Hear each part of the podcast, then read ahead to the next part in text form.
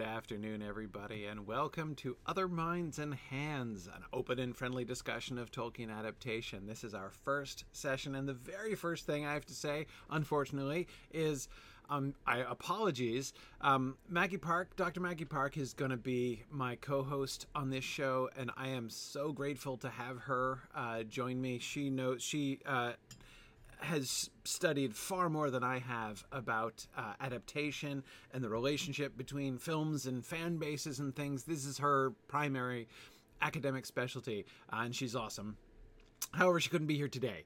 Uh, she couldn't be here today because uh, the house she's in, she's uh, uh, uh up in uh, Scotland this week, and the house that she's staying in got struck by lightning. So just like Bilbo, chapter one of The Hobbit, struck by lightning, struck by lightning. That's just what happened.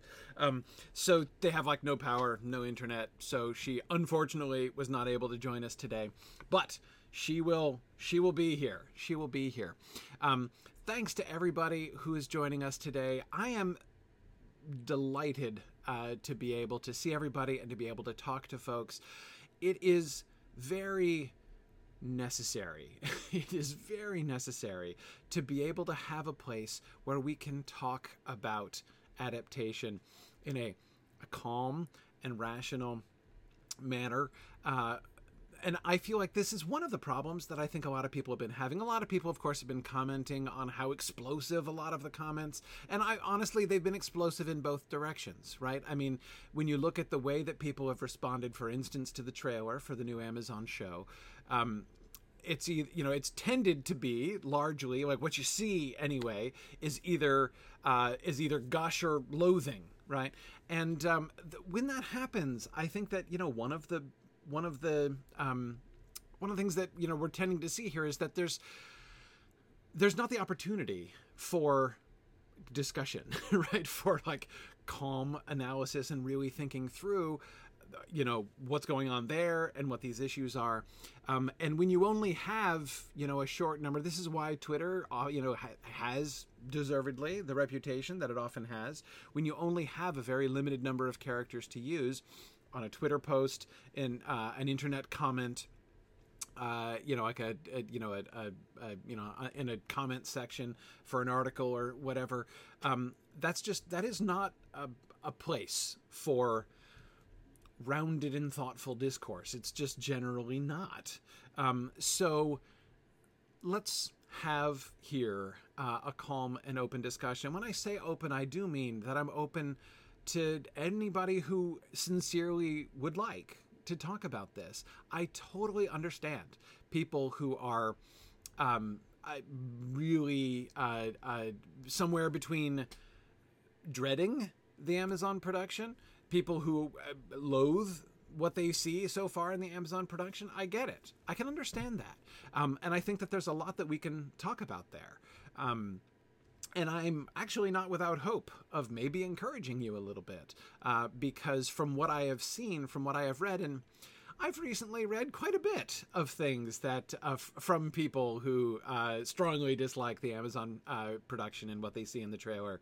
Um, but what I see in the comments of the people who are talking about that um, are things that I I think it's important to, to, to discuss. There's there's some important issues here, and it's important not but again our trend right? Our trend in um, internet discourse in the 21st century is not just to polarize. People talk about that a lot and that's certainly true but but but but it's more than that. It's to be dismissive because nobody takes the time to sit down and actually listen to people and find out what's kind of going on there. Anyway so what i was saying is um, that I do think a big part of the problem is that there's just there's not really in the normal ways in which we tend to communicate with each other, which of course often very commonly um, uh, very commonly it tends to be in these quick bursts you know quick one sentence comments back and forth that is not a good opportunity for finding out what other people are really thinking for getting any kind of nuanced understanding of other people and what their concerns are. Um, and so we tend to be dismissive. That's that is uh, and and that entire culture has really grown and become you know people talk about toxicity right? Like oh the fandom is becoming toxic. Um, that's just the natural way in which you know uh, in which things are going to express themselves when you only have like a sentence in which to express yourselves. That's that is the internet discourse in which we are in the middle of and i want to move away from that. I want to move away from that completely. Here uh, i want our discussions to be marked by respect and patience and thoughtfulness thoughtfulness towards each other. So i do have to say um, that you know, for those of you who are with us live um, and are able to uh, write in the comments, and there's a lot of comments, so I won't always be able to. Uh, uh, I'm not going to be able to get everybody's comments. I'm I'm going to be working with and trying to interact with everybody's comments uh, as we go along, but I'm not going to be able to acknowledge every single comment because there's just there's just way too many for that. Nor, of course, obviously, can I open mics for everybody or something like that um, because there's a whole lot of people here, uh, and it just obviously would not work at all. Um, but um, but it also does mean that like we we you know I, I welcome everybody and you know any whatever your views are whatever your concerns are I hope that we can address those and I really I really want to do that um, but of course we can't have people shouting and insulting folks in our chat. Like that's not okay. So I am going to have to ask you, friendly, the friendliness part uh, is is part and parcel with the open discussion, um, and I'm, I'm, afraid we're going to have to insist on the friendly part uh, of the discussion. Be friendly or else. Be friendly, or we're going to kick you to the street. Um, again, it's not exactly not exactly like that. All right, so let us let us move forward. Let's start some discussion here. Now, today, I have to say, um, I'm probably going to talk a lot today. I'm, I'm, I'm going to try be trying really hard uh, to leave as much time as we can um, uh, to leave as much time as we can for uh, open questions and discussions and stuff. But this is designed to. This is a long term endeavor, right? This is not just a one shot broadcast that I'm doing today.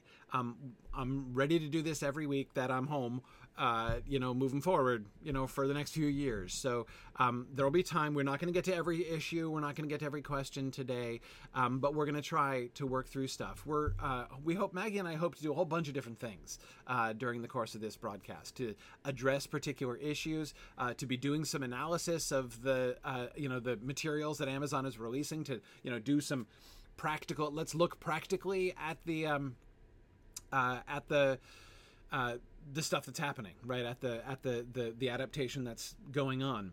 We also want to have some guests in uh, to talk about things because it would be really fun to hear from other people uh, as well. So, so I wanted to start by talking about the passage, oh, the purpose of this broadcast, which I've already done, but talking about the passage from which the title of this uh, uh, this show is being taken.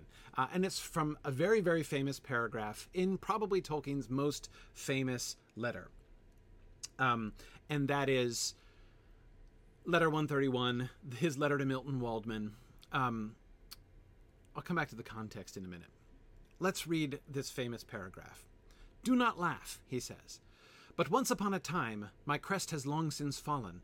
I had a mind to make a body of more or less connected legend, ranging from the large and cosmogonic to the level of romantic fairy story.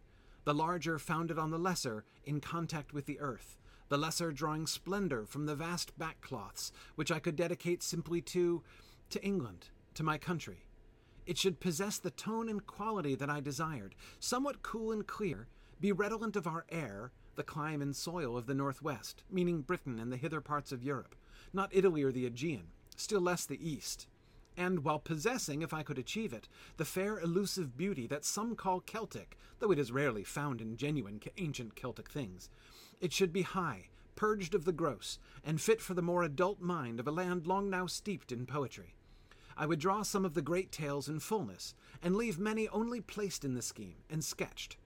The cycles should be linked to a majestic whole, and yet leave scope for other minds and hands, wielding paint and music and drama. Absurd. Okay. Uh, so the um,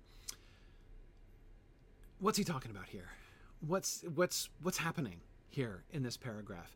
This is his vision for what his works would be, what his works should be, right?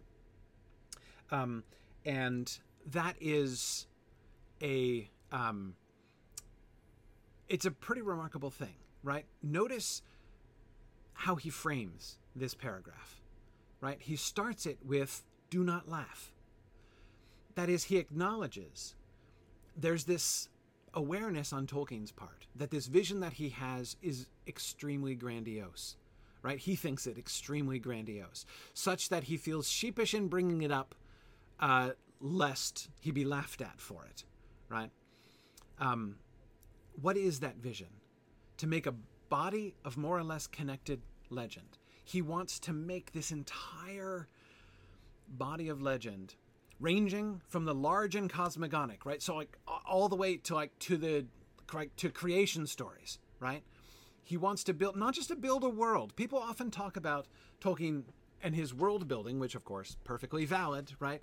Um, but it wasn't just building a world in the way that a uh, you know many other writers have built the world, or just kind of like like I'm going to invent a, a a, a world in order to be the setting of this story that I want to tell, right? his he wants his stories to be the story of the world from its beginning right he wants to do all the way back to the origin stories um, all the way back to the origin stories of his world and um, what um, and notice the two different levels that he talks about the large and cosmogonic to the level of romantic fairy story now of course romantic doesn't mean love stories. That's not at all what he's talking about here. He's using the word romantic in its literary sense, that is, romances, which just means sort of stories closer to the ground. The difference between the large and cosmogonic, if you've read the Silmarillion, you can see both of these very plainly illustrated. Large and cosmogonic, that's the Ainulindalë, right? That's these this big picture legend stuff. Even the early chapters uh, of the Quenta Silmarillion are large and cosmogonic, right? Whereas the story of Turin Turambar and the story of Beren and Luthien are both romantic fairy story. Uh, uh, are both that's that's the level of romantic fairy story, right? Of course, the Lord of the Rings is also the level of romantic fairy. It's a romance. Um, Tolkien, I don't think ever in his whole life called the Lord of the Rings a novel. A novel is a specific genre of prose literature. Um, and he wasn't writing novel. He was writing a romance. It's not quite the same. Uh, and uh, but the, the differences are, we don't have to bother with the differences right now but i'm just saying that's what he means when he's talking about romantic fairy story at that point fairy story because it's a fantasy right because there are elves in it uh, and magic in it so it is not uh, a modern realistic narrative in the way that um, uh, that he that we see, you know, in other places. Um, okay. Anyway, um, yeah, great. Okay. uh, sorry. Yeah, I apologize uh, again for the technical difficulties. I'm trying to ignore it, but I, I know it's hard for you guys. Um, all I can say is I'm, I believe that the uh, recording will be better. Uh, so I'm sorry. I hope that you're able to follow. Um, if you're able to follow what I'm saying well enough, fortunately, this is not exactly a uh, a quick action video that's going on here. If I in the lower left hand corner of the screen am all like very stop motion esque, then you're not going to lose too much. I hope, as long as you can still hear me. Anyway, um, so these are the, the, the, the legends that he wants to do. This whole big more or less connected legend, right? This whole big story, m- small stories set within the larger stories, right? Um, and he wants to dedicate it to England, he says, to his country. Um, he, he says it should possess the tone and quality that I desire. And I connect this with what he also says later when he says it should be high, purged of the gross and fit for the more adult mind of a land long now steeped in poetry. Um, uh, there's a lot to unpack there as far as what exactly does he mean by that? What does he mean by high, which he puts in quotation marks, notice? What exactly does he mean by high? Um, purged of the gross, exactly what does that mean? Um, he's comparing it, I believe, to other legends and traditions right? He's talking about um, uh, he's talking about the um, uh, other. No, notice his explicit reference to other traditions, Celtic traditions. Um, he says this is not going to be of the East, so this is not going to be uh, the kind of these. These are not going to be the kinds of legends that they tell in China or India. Um, he's read some of those stories. It's not going to be like it's not going to work like those stories. Nor Italy, nor or the Aegean. Why is he talking about Italy and the Aegean specifically? Greece and Rome, right? That is the classical world. Don't expect classical legend either. This is not going to be like Eastern legend in style, in approach, in kind of story. It's not going to be like Eastern legend, and it's not going to be like classical legend either. It is most going to be like the Northwest, Britain and the hither parts of Europe. That is more of the Germanic and Norse with some Celtic stuff in there too. But as he says, purged of the gross.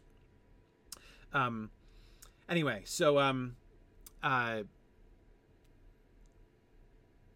yeah, so that so he, he's again he's talking about the like the, the sort of the style and his interest as well, right? It'll fit better with those other kinds of myth. He's not trying to do classical myth, and this is a big deal. Mind, uh, there's a reason why he specifies that, not Italy or the Aegean, and the reason that he specifies it is that at the time you know, at that time, 100 years ago, uh, when, well, okay, not quite 100 years ago, it's only 75 years ago, when Tolkien was writing this letter, um, it was still true that every educated English person um, was raised on Latin and Greek. Like, that's what they knew. Tolkien, in his own high school, had to do extemporaneous Greek oratory right? I mean, like that, this is what they did. This is what educated people did at that point. And so the absolute assumption, if you were to say to any educated English person of the 30s, 40s, 50s, 60s, right, say to them,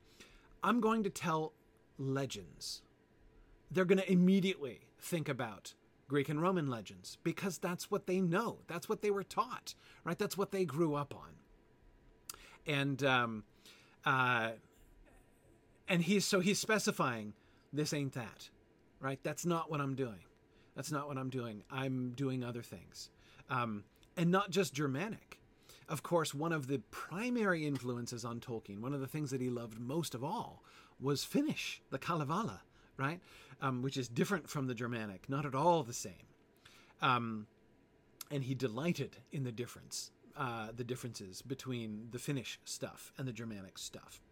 Um, but um, yeah, yeah. Um, anyway, yeah. So he's in talking to the educated world, um, the educated world of the again British and American, yeah, like all around, like this. That everybody, you know, every all like Americans and Europeans, we're still being raised with the with that kind of classical focused education, which is great. I approve of that.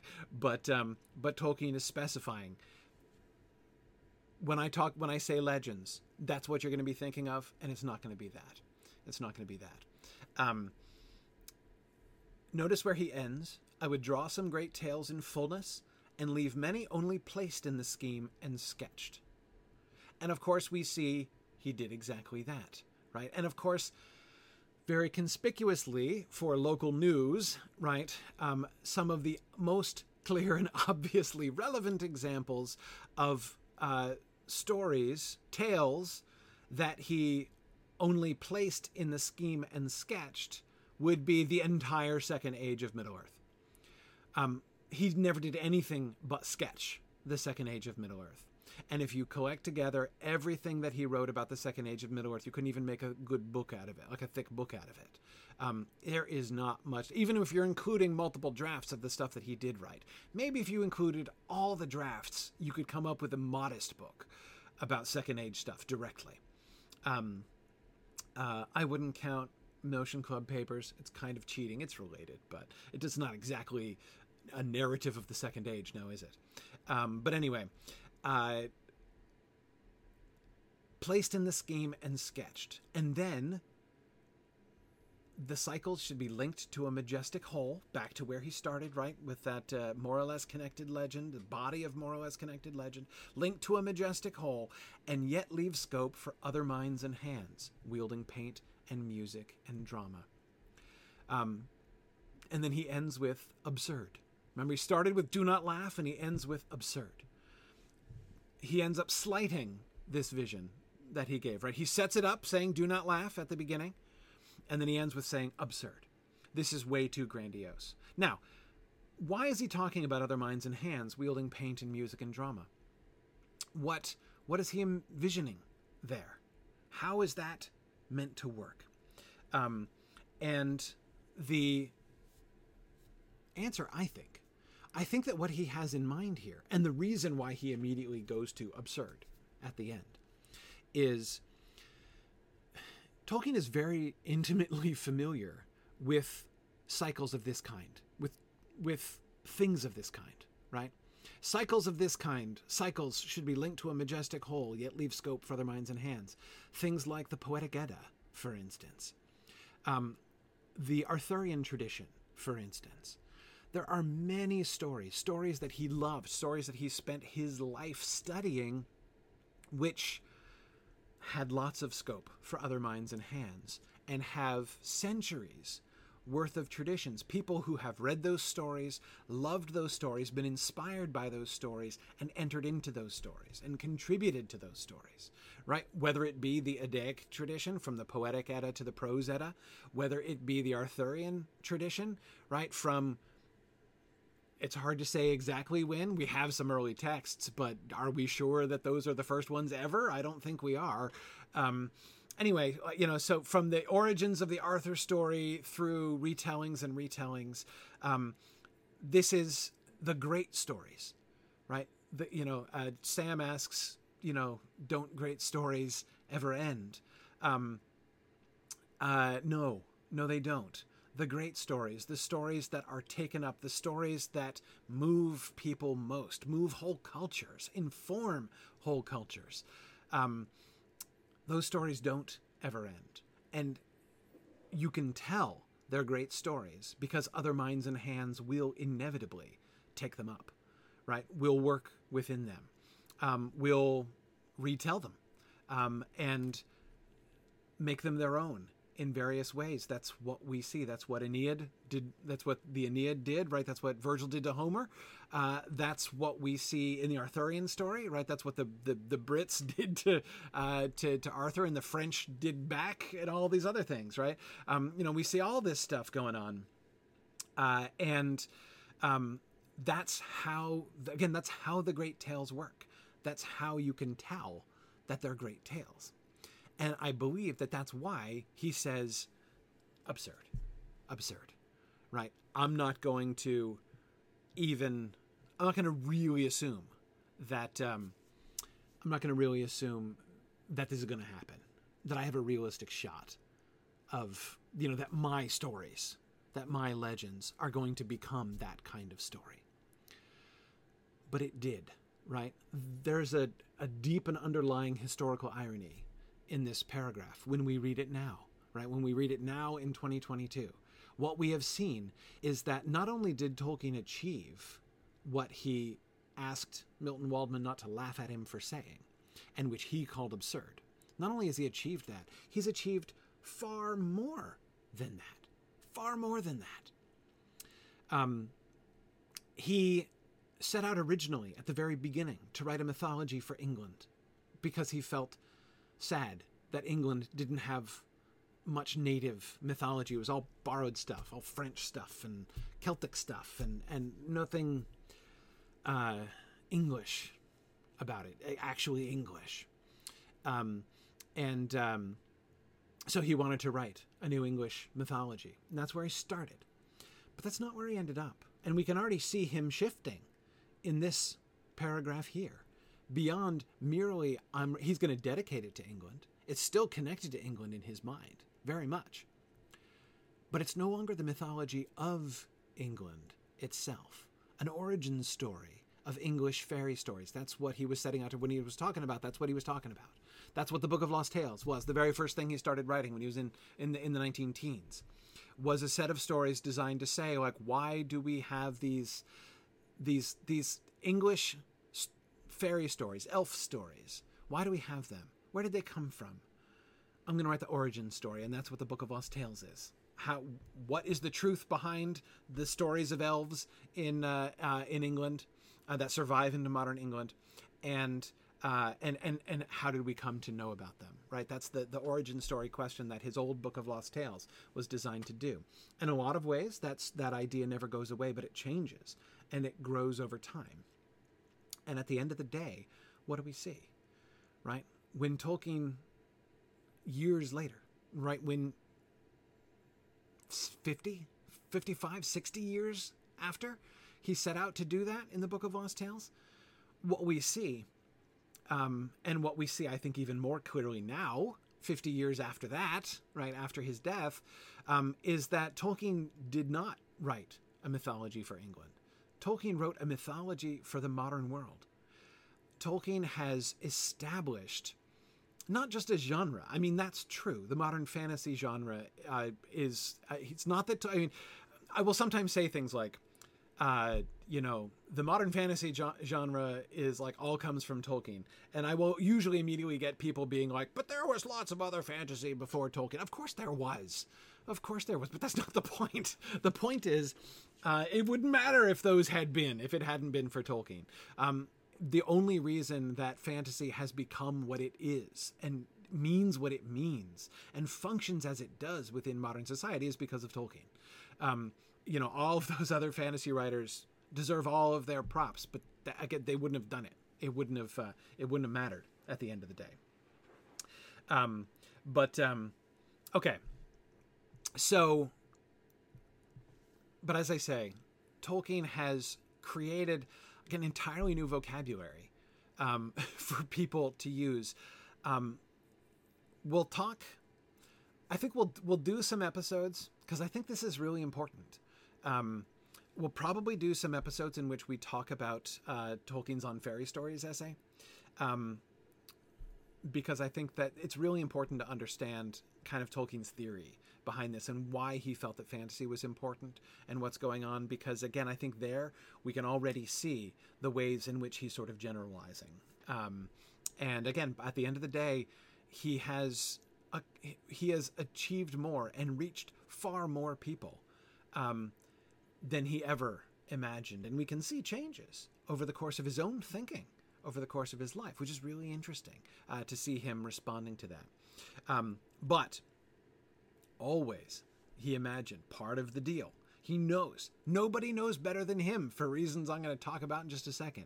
Nobody knows better than he that part of writing a great story of this kind, one of these great cycles, one of these great tales, um, is that other minds and hands are going to take it up. That's how you know you've succeeded. That's what it means to be telling a great tale. And let me explain what I mean when I say nobody knew that better than Tolkien. Um, an important question that we need to answer. And here, I want to, I want to, I'm start, I'm going to start to kind of segueing into some things more explicitly relevant to the adaptation questions and concerns that folks have. And again, I apologize. I'm not like going to be doing direct questions yet. Uh, I'm going to get there.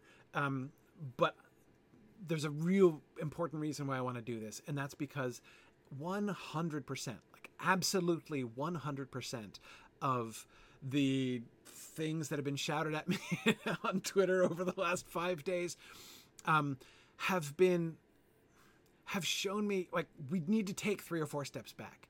Um, the questions that people are answering are, are asking cannot be answered in the form in which they're asking them. We have to see the bigger picture first in order to understand even what we're talking about. Or else, this is another reason why those shouting matches happen, where one person is upset and then the other person calls them a troll, and then everybody's upset, right? Um, and uh, like so, okay, like in order to get out of that, we have to understand like what we're talking about, right? We have to have like we have to understand some common ground here. Um, so what's an adaptation? What are we even talking about here? What is the project? Now, this is where I was really looking forward uh, to Maggie Park's help, and she'll help in future uh, episodes. We'll come back to this for sure uh, when Maggie is back. So I'm just going to say one really simple thing about what an adaptation is. Um, and picking up on what I was just saying before about how much, how well Tolkien knew about that other minds and hands thing. Um, and that is an adaptation is a creative engagement with a text that you love or are interested in. You can engage with a text in lots of ways. Every act of reading is an engagement with the text. You, eh, there's there, there's the text and there's you. You never are understanding the text objectively, ever, ever. That just it can't happen. It's not actually possible at all. When you're reading a text, and you will yourself see this all the time, right? You'll see this all the time. The more you read a text, right? The longer you read a text. Um, those of you who have been reading Tolkien for like 30 years will know, will have had the same experience that I've had, right? Where you go back and you reread it and you go back and reread it. And every time you reread it, you're like, holy cow, was that always there? Right? The, the, the like you see new things, you understand new things. You, it's, it's remarkable, right? There's never a question of like, the text just exists and you have this objective and holistic view of the text. You don't. Nobody does, right? You're always engaging with the text as a reader. But of course, you can engage with it in other ways too. One way to engage with it is uh, to do some analysis, right? To do some what is generally called criticism, but I loathe that word. Um, criticism from its beginning, uh, the concept of a literary critic. It's an 18th century concept, um, and it was explicitly just about gatekeeping right? A, a, a, literary critic's job was to read works of literature and tell the public, is this good or bad? Should you read this or should you not bother with it? That was, there were gatekeepers. That was their job. And I loathe that whole business. Like, I am not in the business of telling you what is good and bad. Um, you can read things for yourself. Let's talk about it by all means, right? So I hate the idea of criticism. Um, um, but there's no, I, I've been looking for decades now for another noun that I can use. Like analyst is kind of fun because analyze is what I do. Um, but analyst means so many other things. Uh, and it sounds like I'm probably psychoanalyzing or something. And that's not at all what I mean. Um, but um, uh, uh, uh, like discusser, that's just not a good noun at all. Anyway, I don't know. I don't have a noun for what I do. Um, but I hate criticism. Anyway but you can engage with it that way right? You can do some in-depth analysis and look at it and and and and dive deep right into some that's that's that's a great form of engagement um, with a work. You can also engage with it creatively and that's another and perfectly legitimate form of engagement with a text. When you read when you read something and you want to not just talk about it, not just read it, not just talk about it, but engage your own creativity and relationship to it. Maybe it's visual art. Maybe you want to draw, you know, you're inspired to draw pictures from it, right? Maybe you, maybe it's music. Maybe you write songs. Um, either writing music for some of the songs we don't have music for um, that Tolkien wrote, very many, right? Or maybe it's writing a song about, uh, you know, something in there. Perfectly legitimate. Maybe it's storytelling. Maybe you love the story of Fram and the slaying of Scatha the Worm. That idea has such a powerful grip on your imagination that you want to you want to tell the story of Fram and the slaying of Scatha the Worm. Cool. Cool. Guess who spent his entire life doing exactly this? J.R.R. Tolkien was all about creative engagement with the works that he read and loved. He spent literally his entire career doing exactly that. Almost everything he wrote, like 75% of his writings, about 95% of his creative writings are creative engagements with the works that he loved. That's what he did. That's what he did. He read the Kalevala when he was in college, and he loved it, and it moved him deeply. So what did he do? So what did he do? He wrote Kullervo. He wrote, and Kullervo is absolutely straight up Kalevala fanfic. That's it's nothing but Kalevala fanfic. He takes the story from the Kalevala and he retells it, changing some things in his own terms. He he he takes it out of the context of the Kalevala and he reworks it in some ways and he kind of makes it his own, but it's straight up fan fiction of the Kalevala, right? He loves the Arthurian story. Loves the Arthurian story. So what does he do? He writes his own version because he sees like, oh, you know, what here's what I would really like. What I would really like is more of the the sort of English Anglo-Saxon engagement, right? Like that kind of level, not the Frenchified stuff, right?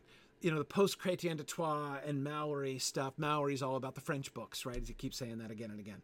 Um, so I'm going to, I'm going to, I'm going to write it. So he writes The Fall of Arthur, right, which was finally released. Uh, uh, and we all got to read it in 2012 at last. Um, crossing an item off my bucket list. Uh, that was that had always been the top of my list of unpublished Tolkien works I had wanted to read. Um, he many many elements of the Lord of the Rings and the, especially the Hobbit are him like reworking and engaging creatively with the works that he loved down to the point where um, like uh, this the, the the sentence that Hama utters at the gates of Meduseld are his translation of a line in Beowulf, basically his contribution to a scholarly debate. Um, he didn't ever publish an article on this. The, the line is, if you know Beowulf, it's when the, the Coast Guard, who is, who, you know, Beowulf and his men arrive in Denmark and um, uh, the Coast Guard sees them coming. His job is to see, like, if any, like, uh, boats full of warriors land, that's your business. Like you, you, we, you should find out what the heck they're up to and whether we're being invaded, right? So he goes over to them and talks to them and is like, "Hi, um, Coast Guard here. What the heck are you doing?" And Beowulf was like, "Oh, we're totally here to help." Right? We hear Hrothgar's having some trouble and we're here to help. And now the Coast Guard has to make a call. Does he bring these armed dudes who might be hostile? They might be lying, right? Does he bring them to Hrothgar and possibly, or, you know, should he sound the alarm? You know, what should he do, right? So he has to make a judgment call. And he says this word which scholars debate about. Like, what does it exactly mean, what he says? Um, Tolkien never wrote an article, but he could have done, right? He could have written an article explaining why he thinks that line in Beowulf means this, but he didn't do that because that's not how he rolled. That's not what he actually liked to, to do. So what does he do? He writes it into a story. Like he writes a whole story in which a parallel situation occurs. That is Hama confronting Gandalf and Aragorn and Legolas and Gimli out Legly, Legolas and Gimli. Um, that's not the first time I've uh, interchanged their names like that. Um, uh, but anyway, uh, Legolas and Gimli, the four of them, right? And he's confronting them, and decides to let them in and to let Gandalf keep his staff, right? Um, and the thing that he says is what Tolkien's argument is what that Coast Guard means at that point. Again, what's he do? He's in, he's creatively engaging with Beowulf here, right? That is what is happening. Any adaptation is a creative engagement with a text. And what's more, when it's shifting media, when it's taking what is a written story and it is making it into a film or a TV series or whatever, you're changing, you're translating from one media to another. You have now two jobs. One, you're creatively engaging with that story. You are one of those other minds and hands uh, who are applying drama, uh, you know, who are working in drama uh, as uh, part of those stories. Um, but you're also translating between one medium and another. You can't just do the same thing. It doesn't work at all. Any more than translating from one language to another. There are always choices that you have to make. It's a complicated, complicated situation.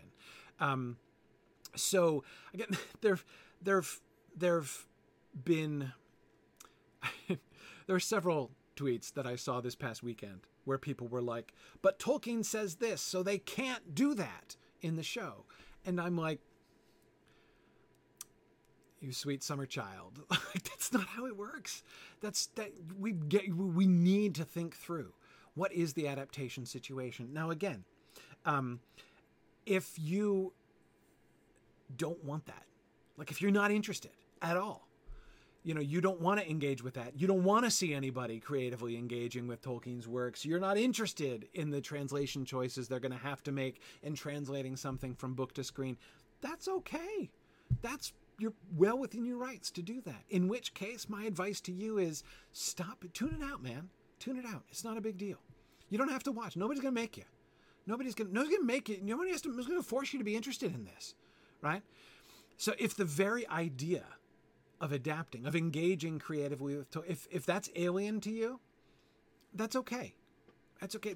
You do you. You do you. But just understand that you are kind of separating yourself, and you're separating yourself from what Tolkien himself did, from what his works actually do themselves, engaging other works creatively. It's another way in which Tolkien saw himself as part of this cycle. Don't the great tales never end? No, they don't ever end, Sam. Um, and they don't ever end, not, not as tales, right? They don't ever end, and they didn't begin. Right, uh, you could also say, you know, I'm quoting, I keep quoting Sam on the stairs of Cirith Ungol, um, but to quote Gandalf to Bilbo in the uh, Council of Elrond, um, starting things is too big of a claim for any hero, right? Um, just as Bilbo didn't start this affair with the ring, so Tolkien didn't start this with his stories, right? The Lord of the Rings is not. The Lord of the Rings is as good as it is, um, is the tremendous work that it is because it's not completely original. Oh man, the modern world is obsessed with originality. Um, Tolkien was not, and most of the world prior to the very recent days was not. Um, if something has its roots in real stories, right? If it's part of that wonderful cycle of creative engagement, right? With great stories of the past. That's what's really good, right? That's where real literary power lies. That's where mythic power lies, not not just in making up something that nobody ever thought of before. That's cheap. Um, anybody can invent a silly story that no one ever thought of before and possibly never thought of for good reason right because it's silly um, anyway so yeah like if you if you're not into it it's totally fine. Just um just tune it out man. Tune it out. And it's okay. I'm not going to judge you. It's fine. You don't have to be into this. You really don't. There are a lot of people including some of the greatest tolkien scholars that i know who are totally not into the adaptation thing at all. And they just tune it out. And that's fine. I can respect that. I don't agree with it, and I'm going to explain why I don't. I'm going to explain what I think um, is to be gained uh, b- uh, by engaging uh, with it. Um, but um, but it's totally it's totally fine. It's totally fine. Um, okay. Couple other things. Couple other things. Um, a few cautions. I feel like I have to start with a few cautions here because again like if this is these are just they're things i've been seeing again and again and just there's no i can't most of the most of the tweets i've gotten right uh, twitter is where i've mostly been i haven't even looked at most of the uh, uh, like comments on the video and stuff like that but um, uh, most of the tweets that i've gotten I've my primary response is just like I I I, I can't. Uh, there's no way even to begin to address this. So here, and now I have a little bit more scope to explain things. Let me explain a couple cautions that I think are so important um, that everybody keep in mind. And the first, beware of critfic. Let me explain that because I made that term up. Uh, crit. I made up the term. I did not make up the concept. Critfic, of course, is uh, uh, is is modeled on fanfic, right? But it's the evil version um, of fanfic. Fanfic is good. Fanfic is legitimate. Uh, it's a legitimate creative engagement uh, with a beloved work. Uh, critfic is not legitimate. Critfic is always to be avoided. Um, here's what critfic is. And by the way, my inspiration for this, what I am what I am working on, what what what showed me what taught me about this was C.S. Lewis. There are two of C.S. Lewis's uh, essays where he talks about critfic um, at great length. Again, that's not his phrase; that's my phrase. Uh, the fan, the word fanfic hadn't been invented when C.S. Lewis wrote this, so he didn't have that spin-off to do. Um, but um, uh, the, the two essays are his essay on criticism and his essay uh, "Fernseed and Elephants." He talks about it in both places at, at great length. And what he's saying is, be careful when you are trying to criticize when you're when you're analyzing something, when you're being critical of something, be very careful that you are only talking about the work itself and not making up a story about what was going on in the head of the author when they wrote it or produced it or whatever. If you are making observations and criticisms of the primary work itself, that is perfectly legitimate. And you are welcome to say anything you like about the Amazon trailer or anything else. I have my own criticisms of things that I've seen in the Amazon trailer. that I do not love everything that I saw in the Amazon trailer. Um, number one on my list would be the antler dudes. Like, who walks around with 50 pounds of antlers strapped to their backs? I don't understand it at all. Um, but anyway, like, so, you know, like, whatever. Like, you can, you can, you, criticisms are fine, right? But here's what you can't do. I say you can't. You can. And everybody does. Watch. Once you see this, pay attention. You'll see everybody does it all over the place. Not just amateurs, like not just fans in comment boxes. You'll see you'll see it in in uh, in in you know journalists. You'll see it in literary critics. You'll see it in professor professors. It's like everywhere. Okay, um, so okay, what you what critfic is is again, it's not criticizing the primary thing and instead making up a story about the motivations or ideas of the people who did it. So when you watch the Amazon trailer and say, they're trying to push their politics on us. You're doing critfic. You're absolutely doing critfic. You don't know. And you can't know. And here's the thing. And this is this was C.S. Lewis's primary point. He was like, look, he was talking about his own books. He was talking about like he's like, I have read many, many things, many, many guesses that critics have made about what I was thinking and why I did why I wrote what I wrote. And he's like, 100% of them are wrong. I have never read an accurate, C.S. Lewis says, I've never read an accurate description. And often they're laughably long, wrong, like just absurdly wrong. There is a huge danger of this. We have a primary text. You have the the trailer. And if you think it's bad, by all means, tell me, show me what's bad about it, right? But when you look at it and you say, it's bad, and I say, why is it bad? And you say, it's bad because they're pushing their politics on me, you've said nothing at all about the trailer. All you've said is something about what you guess or fear or dread or speculate is the motivation behind making the movie. And you don't know. And you'll never know. So just avoid it. Avoid it. It is always to be avoided. Um, nothing productive can come of critfic. Um, even if you turn out to be right, which I bet you won't, but even if you turn out to be right, um, you've not done anything useful. You've not said a single useful thing about that trailer, right? Or about the, like the work of art that's actually being uh, developed, right? So avoid, try as hard as you can. When, pay attention to your own self. When you catch yourself not saying something about the work, but speculating about why they did the work, or what they meant by the, what they probably meant by the work, or what they want us to think as a consequence of the work. You're just doing critfic. Um, so okay, so again, I, and thereby horribly weakening your own case. You you may be completely right. That is, your objections to the trailer might be very well founded. The things that you dislike about it might be actual evils right? They might be real weaknesses that we're going to see are going to, and maybe, and you know, those things you're going to turn out to be right, and it's going to be a bad show because of those things that you're seeing. But you've not helped me see it. You've not told me a thing about it, right? Help me understand. Help all of us understand. Talk about the thing.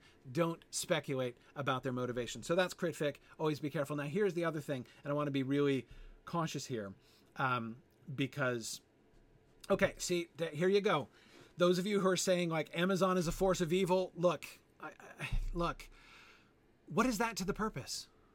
What is that to the purpose? How does that bear on the question of whether or not that trailer is good? It is utterly irrelevant. I don't care. Okay, I care. But I don't care when it comes to it's irrelevant to the question of is the show good or not? Is it a good work of art? Is it a thoughtful and interesting adaptation? Totally irrelevant. If all you want to do is talk about how much you dislike Amazon, that's okay. I mean, that's a valid topic of conversation, I suppose, but it isn't this topic of conversation. It's not what we're talking about here, right? Any more than I'm particularly interested in Tolkien's own life. I don't care. I don't. I'm not about psychoanalyzing Tolkien either. I'm about what he wrote and his stories. Um, oh, hang on a second, Charlie. I don't understand. I don't understand what you think I'm pretending not to understand. I don't. Uh, I don't understand that. Um, yeah, very interesting. Um, okay. Anyway, well, remember, as I said, long show. We're going to be talking. I'm. I, we're going to talk every week for years, right? Lots to cover. I just trying to cover some general ground here. Here's my second caution, and you'll like this even less probably. But this is so important. It's even more important than the first one. The question of faithfulness to, quote, what Tolkien wrote. This is hard. And I ask you, please, to be patient and hear me here.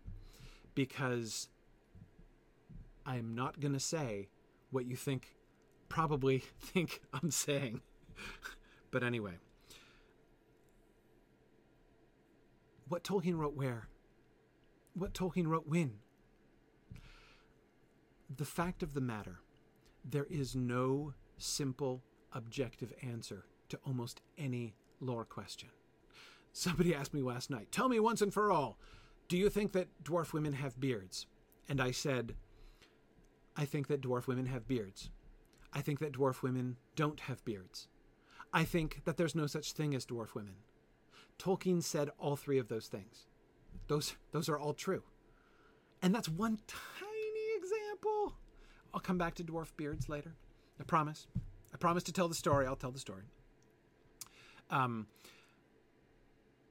one tiny example. Dwarves used to be bad guys. When Tolkien first started introducing dwarves into his story, they were listed among the children of Melkor. They were like orcs and trolls. They were evil. They were pretty much evil all the way up until they weren't like they weren't orcs in the sense that they were mindlessly enslaved to Morgoth's will. They were like kind of sleazier than orcs in the earlier writings. Sleazier because they were like warmongering profiteers uh, who were selling arms and weapons to both sides and enriching themselves, uh, the elves and the orcs, right? Um, so they were like slightly less evil but bigger scumbags than orcs in that way. That's that's dwarves in the 1920s and 30s. That's dwarves. And then he writes The Hobbit. Oh my goodness. And suddenly there's a change. Not suddenly. You can still hear it in The Hobbit, right? Dwarves are not heroes, right? But calculating people with a high opinion of the value of money, he says in The Hobbit, right? The Hobbit does not forget what dwarves were, right? But we see them become something else and he goes with it. And, and then in The Lord of the Rings, we meet Gimli. And through Gimli, get to see, and then post Gimli, we get the expansion of things. And he writes the Of Durin's Folks appendix, right? And dwarves are changed forever. Now dwarves are clearly one of the free peoples. And you're right, and you're saying, but wait a second, what about the Aule and Yavanna passage of the Silmarillion, written way later than that? Part of the later revelation the, the later evolution of dwarves in Tolkien's mind. So much fun. So this is awesome. Like I, I, I don't want like again, um, another kind of typical Twitter exchange I was seeing and and sometimes attempting to to uh, uh, weigh in on over the weekend was people objecting to the idea of contradictions in Tolkien's work. Ba- basically, people who are treating Tolkien's work as it like like fundamentalists, essentially, insisting there can be no contradictions in Tolkien's work, and that's if you read all of Tolkien's, if you actually read all of the history of Middle Earth, it's not just a silly thing to say. Um, it's a, a quite impossible thing to say. Tolkien's ideas involved radically in many ways. And he's constantly changing and niggling. That's what he did throughout his life until he died. He was doing this, right? And his ideas keep growing and changing, and it's fascinating to watch. There's the story that Tolkien, if, like you take The Lord of the Rings, right? There's the story that Tolkien wrote in The Lord of the Rings. There it is, right? And then there's the story, there's a whole other dimension to that story, like the fourth dimension, the time dimension. And when you go back and you see, like, where did this story grow out of? And where does the story go? How does he, because he continues to think about the Lord of the Rings story and to contextualize it and fit it into the bigger picture of his world, that, that, that, that broad cycle, member of the, of the, the interrelated legends that he was describing in that paragraph to Milton Waldman? He continues to develop that and to, to, to, to make them fit together better and better. That's his whole goal. That's why he never published the Silmarillion because he was still doing that really big project um, instead of you know, trying to polish up something for publication. Um, so that's that's what Tolkien wrote. That's the story that Tolkien wrote. That whole thing, all of that stuff, is what Tolkien wrote. Almost no. I, I've been doing the Tolkien professor thing for 13 years now. I have answered thousands of Tolkien questions online, in person, at events, all over the place, right? I've had thousands of conversations with people about Tolkien. And it's. Trust me, it's impossible. There are very few questions that can simply be answered. You always have to qualify. Well, in The Lord of the Rings, he says this. Though earlier, he said this. And later, he says this.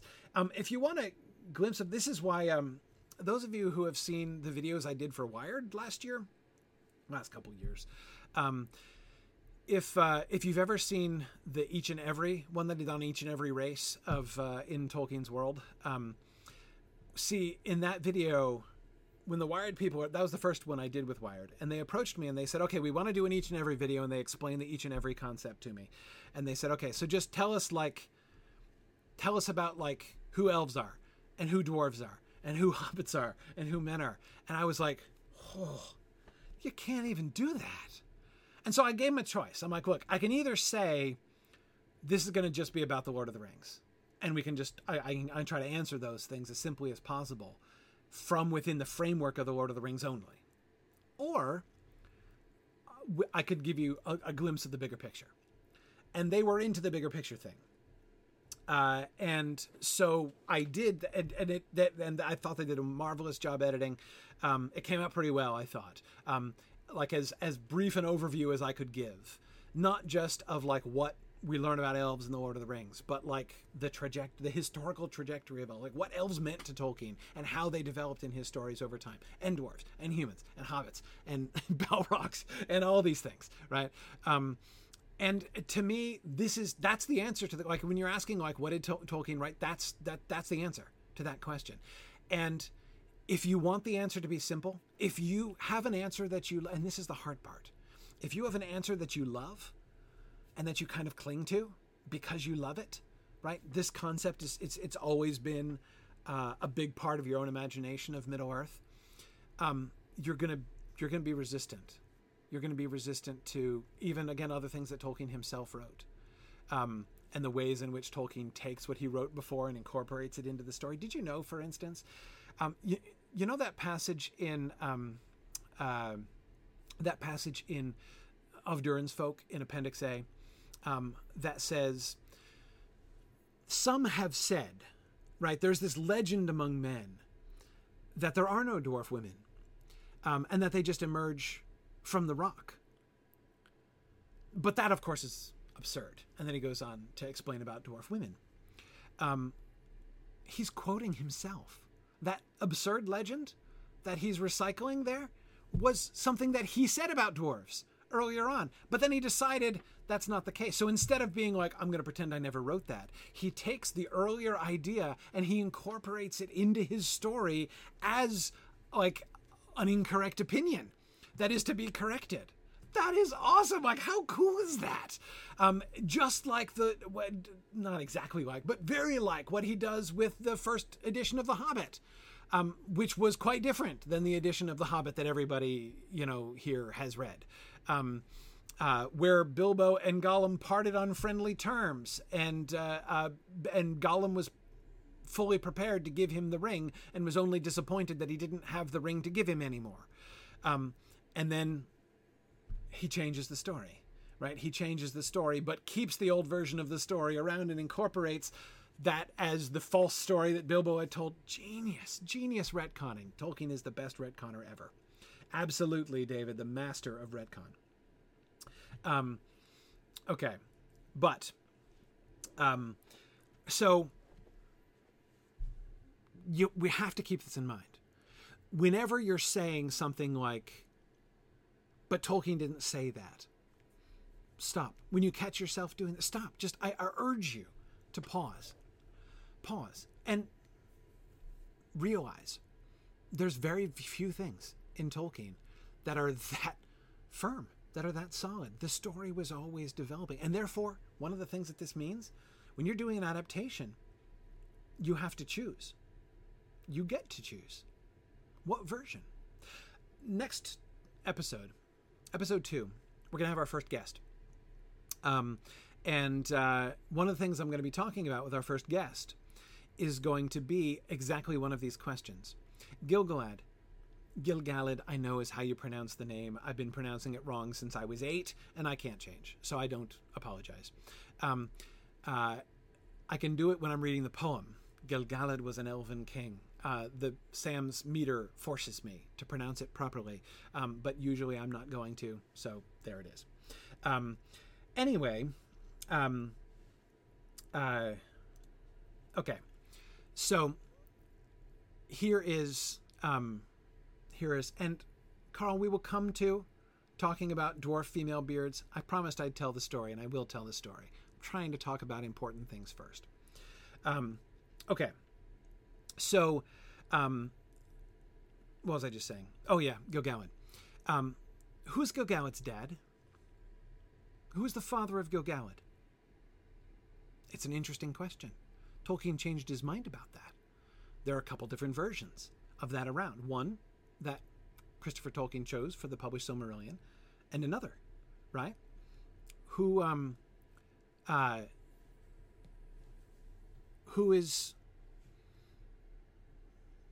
what's the answer? They have to choose. The Amazon people have to choose. What version of Gilgalad? Who is he? What's his background? What's his story? Tolkien wrote a couple different things about that, and they have to choose which one they're going to do which one they're going to make true of their Gilgalad. Um, they have to they have to make that decision, right? Um, so again, it's it's not just a question uh, of um, it's not just a question of what is uh, of what Tolkien said, right? What Tolkien wrote. It's not exactly like that, um, and um, I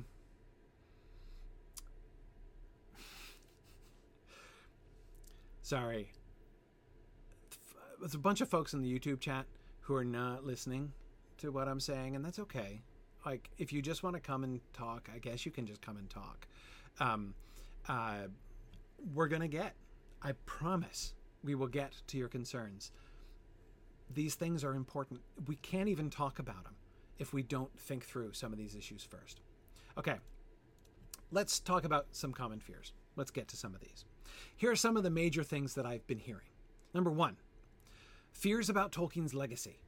Uh, that, and by that I mean, will people still love Tolkien if Amazon screws this up? I totally understand this fear. Totally understand this fear. Um, it is. I had it very strongly. I was seriously worried about this before the Peter Jackson films came out. Like 1999, I was deeply concerned about what the Peter Jackson films would do to Tolkien's legacy. Very concerned about that. Um, I am not concerned about that at all. Will people still love it? Yep. Yep. Will people still? I, I, yes. And look, we've. I know I. I'm not trying to be slighting at all when I say this, but I think that people under the age of 35 are more worried about this than people over the age of 35. We've seen it, right? I mean, there are some of us, and I, you know, I'm not old enough. I don't remember when the Bakshi film came out uh, in the theaters. I'm, uh, I'm, I'm myself too young for that. Um, but, um, but Ray, that's exactly right. After Bakshi, Rankin Bass, and Jackson, both of Jackson's trilogies, I don't think Tolkien's legacy is in jeopardy. I don't think so either. Um, I hated the Hobbit films, um, and yet it's fine. Tolkien's legacy, Tolkien fandom, um, we are still, I am still spending now 12 to 15 hours a week live broadcasting discussions of Tolkien's works. Um, after, you know, numerous bad adaptations. I mean, I myself, I call the Bakshi adaptation, visually anyway, a bad adaptation. The screenplay is fascinating. Peter Beagle wrote the screenplay, and it's um, um, it's a, a fascinating pastiche of quotations. Sticks closer to the text than any film adaptation, uh, any film script I've ever seen. Um, uh, so that's a fascinating and really cool thing about the Bakshi uh, Fellowship of the Ring. The visuals I find dreadful, dreadful, um, almost across the board. There's almost nothing I like about the Bakshi visual adaptation uh, of the Lord of the Rings.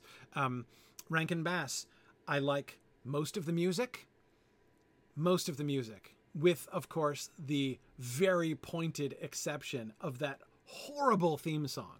Um, uh, the greatest adventure thing. Oh my goodness. Um, the Peter Jackson films, the Lord of the Rings films, excellent movies. Excellent movies. Um, did some rotten adaptation of Tolkien. Um, there are a lot of th- just as far as their relationship to the books are concerned, um, I still dislike so much about the Peter Jackson films. So much. Um, eh, but they're awesome movies. Really good. Really, really good. The, um, uh, the, um, Hobbit films engaged with the text in some fascinating ways absurd, often, but fascinating ways. Um, terrible movies. And yet, here we are. Like 10 years later, here we are, right? here we are still talking about Tolkien. The fact that you have these fears about Tolkien's legacies still now means it's it's going to be fine. It really it really is. It really is going to be fine. Um, the Star Wars effect another common fear. People always, not always, very frequently bring up Star Wars. When I say, don't worry so much, we'll all be okay, people say, but what about Star Wars? And I think that there's an important difference here. Um, again, my uh, what I would summarize with Tolkien's legacy, the Tolkien's legacy fear, is will people still love Tolkien, you know, in 20 years, or will this like destroy Tolkien, you know, in the mind of the reading public and soon no one's going to read Tolkien anymore. No one's going to love Tolkien anymore because Amazon will have wrecked it, right? That's what I mean by the Tolkien's legacy fear. By the Star Wars effect, what I mean is basically people saying, well, I still love it, right? Talking about and I'm not saying this is all Star Wars fans. I'm not making any step. I am myself a very ca- I, I, am a Star Wars fan, but a casual, very casual Star Wars fan. Um, so you know i'm not making any claims about this but but again what let me just describe what i'm hearing. What i'm hearing is people saying i love star wars. I loved star wars and then it got ruined. And now i can't even i, I can't even watch the original trilogy the same way anymore. I hear that and i get that. Um, here is where i would say this is a completely different situation. This is a completely different situation um, and here's why I think this is so importantly different from the Star Wars thing. Um, the first time I know most people are still like talking about the sequel trilogy, uh, The Force Awakens and such. Um, but people who are older have been complaining since the Phantom Menace came out, right? Um, and I heard somebody say, "Yeah, no, wait, but the prequels were not the same kind of problem because they were part of Lucas's original vision, whereas the sequel trilogy is not at all part of Lucas's original vision." To which I would respond, "No, that's why it was a problem. That's why it was a problem, and that's why I think it has infected the appreciation of the original trilogy, because when Lucas got a chance to reveal to." Say, no, here is my whole story that I wanted to tell was horrible. The prequel trilogies are bad movies. And the story is banal and uh, just one of the most. It's they're, they're horrible. They're horrible. I mean, the the progression of it, like it's got to be about like you need the whole arc of Anakin Skywalker. Yeah, but you wrecked the early arc of Anakin Skywalker. Anakin Skywalker going in and deciding to kill the you know going in five minutes uh, you know, from I would do anything to save Padme to okay, I guess I'll kill the younglings and now I'm going to try to murder Padme. Like just the worst depiction of somebody like f- going from the light side to the dark side. I use that as, that's my paradigm for a negative example for how to tell that story. It's just awful. It's just awful. Okay. Um, and yes, it influences. My wife loves the Star Wars trilogy. Um, and absolutely refuses to even let the prequel series be discussed in her presence because she doesn't want to lose her love of the original trilogy. Anyway, my point is, again, I'm not trying, I'm not trying to deviate too far into Star Wars criticism here. What I'm saying is, um, I'm not worried about the Star Wars effect for Tolkien. Not certainly not myself.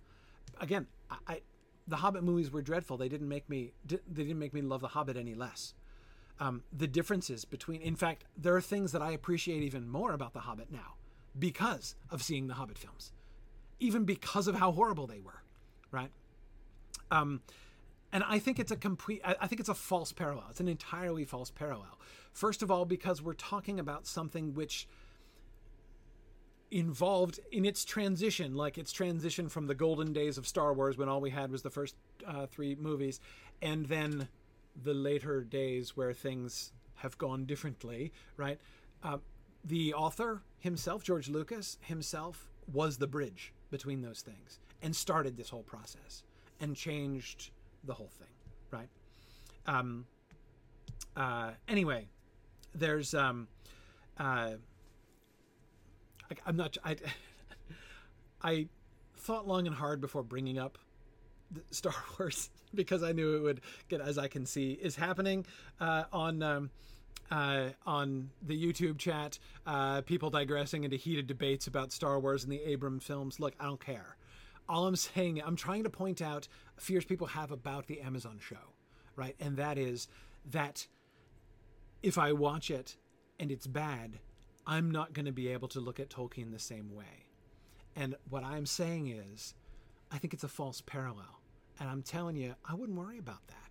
And we'll talk a little bit more positively um, about why I think that's not going to be effect. Here's the other common fear that I see the Jacksonian knee jerk effect. Beware the Jacksonian knee jerk effect. Um, what I mean is the reactions, so many of the reactions that I'm seeing from people, even when they are couched in terms of Tolkien's text, the emotional power of them seems to me entirely to be rooted in the imagery and concepts of the Peter Jackson films.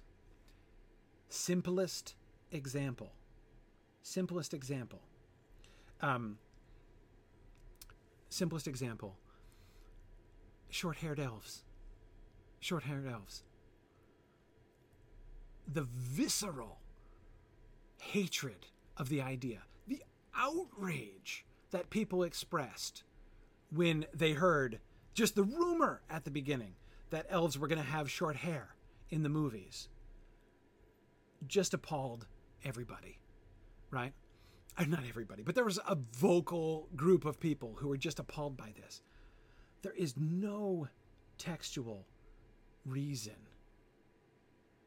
to be appalled at the idea that an elf should have short hair. Tolkien almost never talks about this. Almost never talks about the length of hair. It's just not a thing. Tolkien does very little visual description at all, actually. What color is Gimli's hair? And beard, right? Um, anyway, we just don't know this. It's a blank slate. Tolkien left it a blank slate. As far as I can see, on purpose. And yet, people see an elf with short hair and they just say, That's wrong! That's wrong! And they get mad. Why? Why? Because the Jacksonian knee jerk effect. Because there are things about the Peter Jackson films that have worked their way into your mind that you have identified with Tolkien, and it isn't so. This is why. This is one of the main reasons why I'm looking forward to the Amazon show. I am.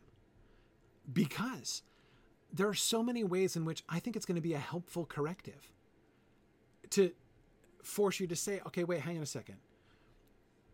Is that Tolkien or is that me? Is that Peter Jackson? Right? And think not just think just uh, not not just not just elf hair. Think about elf affect. The that thing that Jackson does throughout the film, where all of the elves are always speaking like this and right, yeah, like that is that Tolkien's elves? Is that is that straight out of Tolkien? I don't think so. I don't think there's any support for that kind of attitude in elves. In fact, quite the contrary. Um, when Frodo and Pippin and Sam meet Gildor in the Shire in chapter three of the Fellowship of the Ring, they're they razz them. The elves razz them, right? Look at what the how the elves talk to the dwarves when the dwarves arrive in chapter 3 of The Hobbit in Rivendell, right? Elves can be outrageous. I, I mean, it, it, it's they're not at all like, oh, hello, greetings, Frodo of the Shire, right? Like, that's not how they. Now, like, Galadriel and Celeborn use that kind of diction because of the occasion. They are receiving them in their hall, in the ruling hall, right? Uh, before their seats. Um, yeah, but um, that's not Tolkien's elves. I don't see that in Tolkien's elves anywhere. Again, they speak formally on formal occasions, so do lots of people in Tolkien, right? But that's it's Jacksonian knee jerk effect. Just be careful. It's just make sure, make sure that uh, something. And now this brings us back. I am now going to tell the story of why I said Tolkien didn't say that dwarf women have beards. Are you ready to actually hear the story now? I'll tell the story because what I was talking about was the Jacksonian knee jerk effect. I'd call it that in the video. First of all, the uh, interview I did with IGN, um, from which they drew that video, we talked for three hours. It was a three hour discussion. He just kept asking me questions. They were really good questions. We just kept talking. It was a three hour discussion from which they, what was it, like 35 minutes in the end or something like that? Anyway, like uh, they, he picked out little sound bites all over the place.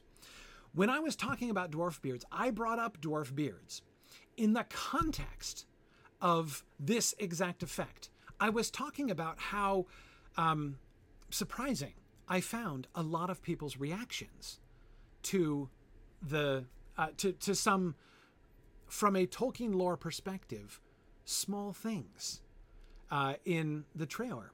The short hair was one example. Um, another example was the dwarf, the bearded dwarf women thing. And I was so I was talking about so then I was talking about the appendices. Like if you've read the Lord of the Rings, and you know and love the Lord of the Rings, just the Lord of the Rings, and I know the majority of Tolkien fans have not read the Silmarillion. And the number of them that have not read not only the Silmarillion, but the entire history of Middle Earth is very, very small indeed. The vast majority of Tolkien fans base their Tolkien, have their Tolkien knowledge. Most don't even read the appendices, right? But um, uh, most of them just know the Lord of the Rings. So I was talking about like within the frame of the Lord of the Rings, right? Um, Tolkien never says it. he doesn't ever say that dwarf women have beards. He says one sentence which can be interpreted that way, right? He says that when they travel abroad, and the rare occasions when they travel abroad, they're sometimes mistake, you know, they can be mistaken for the dwarf men. That's all he says. He doesn't mention anything about beards. Why is it that people are everybody like that's such a thing with people? The Jacksonian knee jerk effect, because Peter Jackson made a, a funny joke about it, right? He brought the the bearded dwarf women thing, which is legit. Tolkien talked about that. I know he did in the Wars of Middle Earth, and Peter Jackson brought that in, right? With Aragorn's famous joke, "It's the beards," right? And it was funny. I thought that was funny right? And then Gimli refers to it again. Movie Gimli refers to it again, right? When he's drunk, which is totally not in the book in any way, right? Um, about the hairy women, right? And stuff. So, uh, in the minds of people whose imaginations of the books have been shaped by the Jackson films, bearded dwarf women is like gospel. Gospel. And the point I was making in talking about this effect, how important it is for us to call that into question, for us to distance ourselves from that, is to say, you know, just because Peter Jackson made that particular choice, again, an adaptation has to choose and you can you choose from there's there's this whole scope of things that Tolkien said, right? Um, you can choose what it is you want to emphasize and which things you want to say. Um, they made that choice, perfectly legitimate choice, no problems with it at all. Um, as I said, I thought the joke was really funny. Um, I think it works just fine, right? But, um, but it's not like the heart of the Lord of the Rings. My point was merely that the people who are incredibly invested, and of course, when I was talking about this in the IGN interview, I had not seen the tip of the investment iceberg in bearded dwarf women, right? Um, and my, my uh, what I was talking about has been reaffirmed a hundredfold since then. The furor with which people are willing to defend the idea, to say that like having an unbearded dwarf woman is like an unimaginable violation of Tolkien's vi- vision for dwarves. Not true at all. Not true at all. Um, certainly not a central part of his imagination. Um, so um, anyway, that's um, that's where those sound bites came from, and the whole conversation was. And not only um, were those sound bites then taken out of the context of discussing this Jacksonian knee jerk effect, um, but then they were also put like in the first ten seconds of the video, which I think in retrospect was a little unfortunate. Um, but um, anyway, um, yeah, so that's that's the story. That's the story for uh, uh, for why I was talking about that, and I still hold, by the way, um, that like I don't. So I'm not. I'm not apologizing for anything that I said. I'm explaining the context of that conversation we were having, and I still think it very important. I think it not a violation of Tolkien's vision for dwarves. Um, again, to say that it's a violation of Tolkien's vision for dwarves for dwarf women not to have beards, I mean, is like saying it's a violation of Tolkien's vision for dwarves that there are dwarf women at all. Because Tolkien said that there aren't any dwarf women. He did say that. he did. He did. Um, his ideas change over time, right? So, um, you know, let's um, let's think about that. Let's talk about that. Let's wait a second. Let's wait and see how they actually depict dwarf women in the show, other than in the uh, what have we gotten? Three, four total seconds worth of dwarf women in one picture. Um, let's um, let's let's let's wait and see, uh, and get a primary text to discuss before we draw conclusions about that. Okay, um, exciting opportunities because I think there are some exciting. So those are I was addressing some fears. Some of the those are some of the patterns that I've been seeing uh, in the fears that people have been expressing. One second before I leave the Jacksonian knee jerk thing. I don't want to just diss it, right? The one thing that Peter Jackson's film did best, the one thing that I don't think anybody, okay, you can never say anybody, there's always somebody, but um, the almost universal response to Jackson's films has been that the world, the visuals, right? Like like he nailed it. It's one of my queerest memories from sitting in the theater watching The Fellowship of the Ring when it first came out. One of my queerest memories was just sitting there during the like you know helicopter scenes and stuff right when we're getting these big panoramic visions and um and just saying perfect. It's perfect. It's it's, it's perfect. It's exactly it. Um and i think that a lot of us have had that experience. A lot of us have had that experience in watching peter jackson's films um so i get it and i i i don't i don't i don't um I don't criticize anybody for that. And so I know there's it's going to be weird. Seeing a different vision is going to be strange. It will be different. And we can't help it. Human beings we're we're wired for this. When we are used to something and we like something and we see something different, then um yeah, yeah, um we're not to It, our immediate response is to be like, "Oh, that's not right. I don't like it. It's it's it's very natural. We're all to do that, right? I don't think less of anybody for having that response. Um, but let's uh, either consider the possibility that maybe all things that are different are not bad. I feel like I'm having the conversation I keep having with my 13 year old son about food. Um, maybe something that's new and different isn't necessarily going to be bad. Um, uh, and guess what? If it is, if you don't like it, that's okay. Um, unlike the situation my 14 year old, my 13 to 14, he's about to turn 14. Uh, uh, my 13 to 14 year old son um, finds himself occasionally in, you can choose not to consume it. He can't always. Uh, complicated parenting issues. Anyway, okay. Um, uh, exciting opportunities. There are lots of reasons, in my opinion, and these are other things that, again, what I'm trying to do here is do a kind of a survey of things that I've heard and seen um, in interacting with other fans. The exciting opportunity to experience untold stories. Oh man, um, I've always wanted to think about the story of Gil-galad. Gil-galad is one of my favorite Tolkien characters who never gets his story told. Ever. Ever gets a story told. Right? I mean, Gil-galad was the man. Gil-galad ruled as High King of the Noldor. Every other, like, we know all the other High Kings of the Noldor, right? I mean, everybody who's read the Silmarillion knows Finwë and Feanor and Fingolfin and Turgon, even, right? Though he's not for very long, and Fingon, though he's even for less.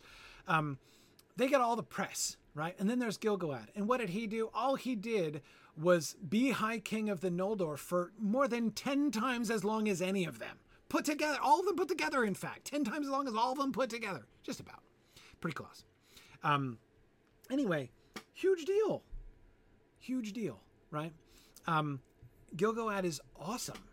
I love the Gil-galad story. I want to know more about the Gil-galad story. I can't wait to think more about the Gil-galad story. And there are other things. The young Galadriel story. Oh man. Um, I am, I love, and Tolkien loved the young Galadriel story. We see him thinking and rethinking and talk about options that they have to choose among. Um, Tolkien went back and, and you know, may or may not know, um, uh, I'm sure many of you know, that the character of Galadriel was not part of his original Silmarillion. It was not part of his original mythology. Um, she was not a character that he imported from his old stories, like other concepts and characters who get imported. Um, Galadriel was not that. Um, Galadriel was invented on the spot. When the company got to Lothlorien, the scene with Haldir at the edge of the like on the flat and everything where they get in and the orcs are chasing them and then they meet the elves and the elves say like well you're suspicious but it's okay we'll take you and they go up into the flat and the orcs go by and they encounter gollum that was going to be the incident right that was going to be the whole story after that they were going to move on that was plan a when he wrote that part of the story right but then like while they were there after he got them there and then he was like yeah they should get taken into the elf country right they should like th- th- there should be a queen Yeah, maybe there's an elf queen who lives in this forest and they should go see her. And boom, Galadriel was born. And when Galadriel was born, it was with a boom. And she became a huge character in Tolkien's mind. Um, and so, therefore, he finishes writing The Lord of the Rings and he's like, well, shoot. Now I've got this awesome Galadriel character. I need to write her back into the rest of the story. And he did that and redid that and redid that uh, and thought about Galadriel's story in a bunch of different ways. And they're fascinating to look at all of the different ways uh, in which he um, thought about um, in which he thought about Galadriel's story. So, what's Amazon going to do? They have a lot to choose from right? But again, oh man, oh, so much Jacksonian knee jerk reaction to seeing Galadriel in armor. Galadriel would never be an action character. Yeah, she totally was. There is very strong textual support in some of the stories that he's telling about her to say she would totally have been a leader. Um, yeah, it completely fits with several of the Galadriel stories that he tells. But what does it fit least well with? What it fits least well with is Cate Blanchett's portrayal of Galadriel in the Peter Jackson films, especially the Lord of the Rings movies. Um, yeah, yeah, um, exactly. So, um, anyway, I, I, um, so okay, Eric, I will permit the digression because I can't help it, and then Mike, yours as well. Um, how do I feel about the show's description of Galadriel is full of emotional uh, emotional turmoil. I love it. I love it. She is at the end of a long and complicated emotional and spiritual arc when we meet her in the in, in the in the Fellowship of the Ring, right? Um, she's been through a lot, and she has been tempted, and she has done good things, and she has done bad things. Um, I love the idea. Um, where we get her, we get her near the very end, when she's been in quiet contemplation for a couple millennia now and is nearing retirement. Um, there's a lot in the in the beginning of the second age. Oh man, there is still so much.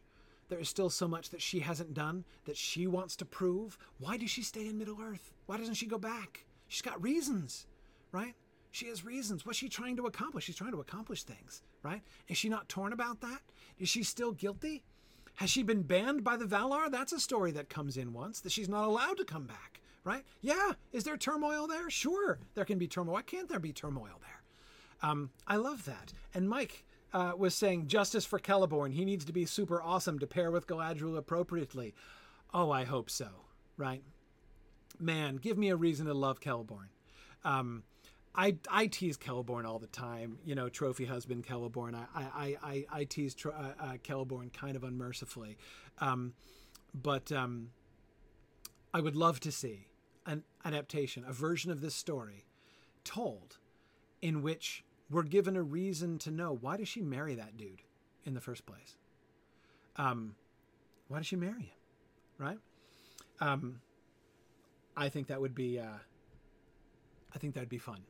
I think that would be fun. Um, but um, anyway, so we'll we'll see. But anyway, I don't wanna, get too distracted. We'll, we'll talk about Galadriel again. We'll we'll we'll uh, we'll try to get to everything in over the course of the next weeks and everything. Um, let me f- try to finish my overview here. Um, now, by the way, of course, I understand when I'm saying let's experience untold stories. I know there's some of you might be thinking, yeah, and what if they ruin them? What if they ruin them? What if they're not going to ruin them? They can't ruin them. Right? What if that what if the versions that they tell are bad? Well then I do with the same thing I do with the Hobbit movies and not worry about them anymore. Right? Um I um yeah, I don't um I'm not bothered. Again, the Hobbit films don't negatively impact my view of the Hobbit at all. Um, and if their version of Gil-galad's story ends up being shallow unconvincing, uninteresting, or, you know, horrible in any one of other possible ways, what will I do? I'll go back to imagining Gil-galad as I always have, right? And, but there's more, actually. Let me continue because something else will have happened. Um, what will have happened, though? the other, another exciting opportunity in this adaptation coming out is the wonder of anticipation.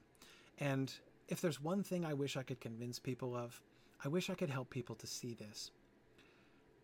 And it's not just people who uh, are afraid and angry towards the adaptation and the trailer who don't understand this. It's a lot of people who are excited and hyped about it, hyped about it, um, that um, don't understand this.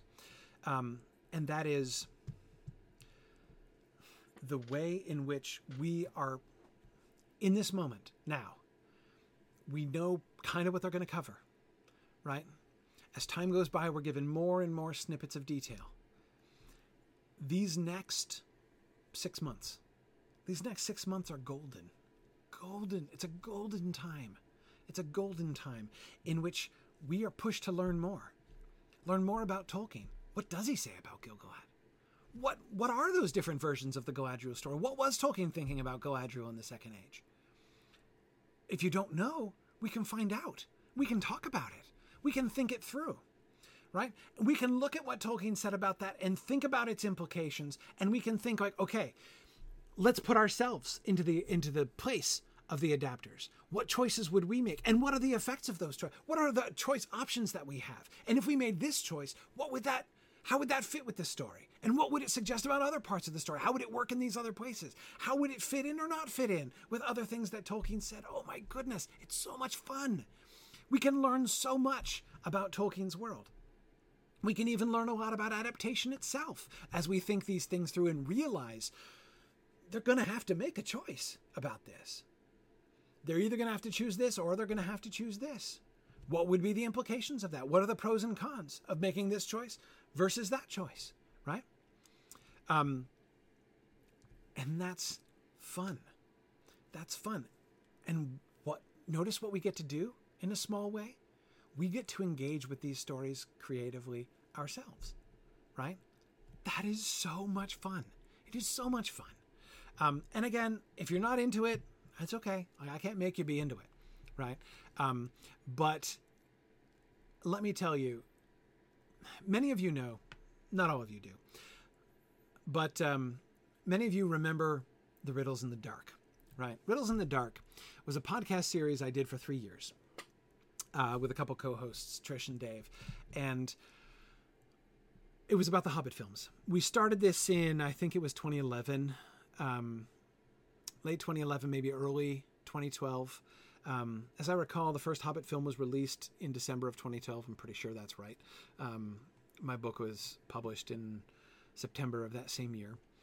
Um, so either early 2012 or late 2011. I think it was early 2012. Come to think of it, um, we um, we started a podcast series called Riddles in the Dark, and the whole premise was we were t- we were talking about the Hobbit films. We were anticipating the Hobbit films hadn't come out yet right? And so what we did was we sat down systematically and kind of worked through the Hobbit book, saying, all right, given the premise that we're doing a film adaptation here, and informed by what we know of what the Peter Jackson team is doing with their adaptation, how do we think it's going to go? What do we think they're going to do? Um, what kinds of decisions are they going to have to make? What decisions do we hope they're going to make? What decisions do we actually believe they're going to make? Um, that was the whole. pile. So we went on for three years talking about all three of the Hobbit films. Um, and the Hobbit films themselves, of course, turned out to be dreadful. I, am I'm, I'm going to go with dreadful as my adjective for the Hobbit films. Um, but you know what? Those three years were priceless. Um, the dreadfulness of the Hobbit films will never take away from me the fun I had and the learning I did, the experience I gained anticipating the Hobbit films. I learned more about the Hobbit then than I did almost any other time in my life. Um, I came to a new appreciation for Tolkien's story and the development of Tolkien's story, especially thinking about the relationship between The Hobbit and The Lord of the Rings and Tolkien's kind of retcon project of how he tried to bring The Hobbit into the Lord of the Rings story increasingly as it went on. Um, I. Um, it was awesome. I loved it. I loved it. Even though at the end of the day, I hated the Hobbit films. And I thought that the adaptation they did was terrible. But you know what? It didn't matter to me. It didn't matter to me. Like the Hobbit adaptation that we did, the discussions that we had, those were real, man. Those were still real and they were good and I learned and it was awesome. And you know what? That's what I'm going to do again. At the end of the day, if I'm not saying it's going to be, but if the Rings of Power show turns out to be horrible, it's not going to bother me. But here's the most important thing I'm not going to let anybody take away from me the fun of these next six months. These next six months in this broadcast, as we're talking about adaptation issues and thinking through questions, I am preparing to have fun talking about this stuff. And uh, I'm not going to let anybody stop me having fun. No fears or dreads or uncertainties about the final product. I don't care about the final product, isn't relevant yet. It's not relevant yet. Um, so, um, uh, yeah, yeah. Um, I'm, that's, that's where I am. That's where I am. And because here's the other thing, and it kind of goes along with that. An adaptation, any adaptation, will help you to experience the original in new ways. Now, this happens in a delightful way when it's a good adaptation, right? For instance, let me give a positive example from the Peter Jackson movies, the Lord of the Rings movies. Uh, Peter Jackson's depiction of Gollum is lovely. It's brilliant. I'm there. I, I love his depiction of Gollum. It is quite different from Tolkien's depiction of Gollum in the books. Quite different. And I don't love everything about what he did with the Gollum story. But the story of Gollum that he tells in The Two Towers, especially The Two Towers and The Return of the King, is a fascinating story. And having seen his Gollum story, I noticed things about Tolkien's Gollum story, which is not the same, but I noticed things about Tolkien's Gollum story that I hadn't really thought about before. But guess what? When an adaptation is bad, I also experience the original in fun and wonderful new ways. I also learn things that I never knew before and come to a higher and greater appreciation of the original than I ever had before, right? Peter Jackson, Lord of the Rings again. Um, what he does with Faramir. What he does with Faramir. I hated what he did with Faramir.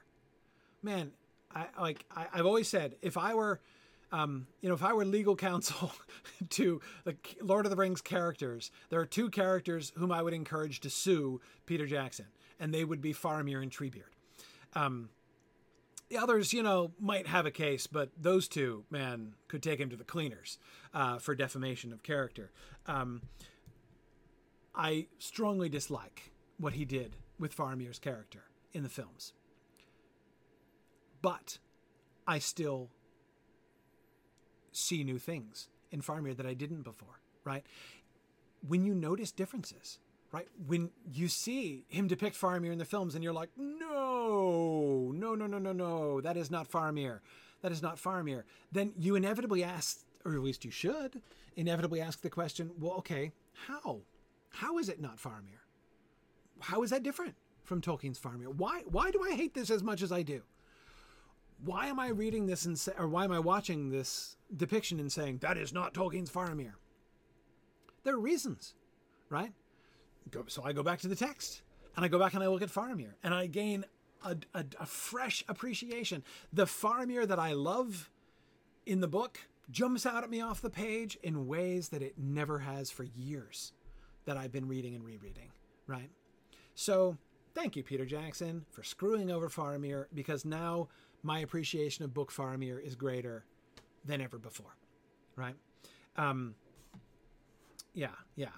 Um, now, Darnak the Mage, you were right that there is a real risk that adaptations can replace books in stories.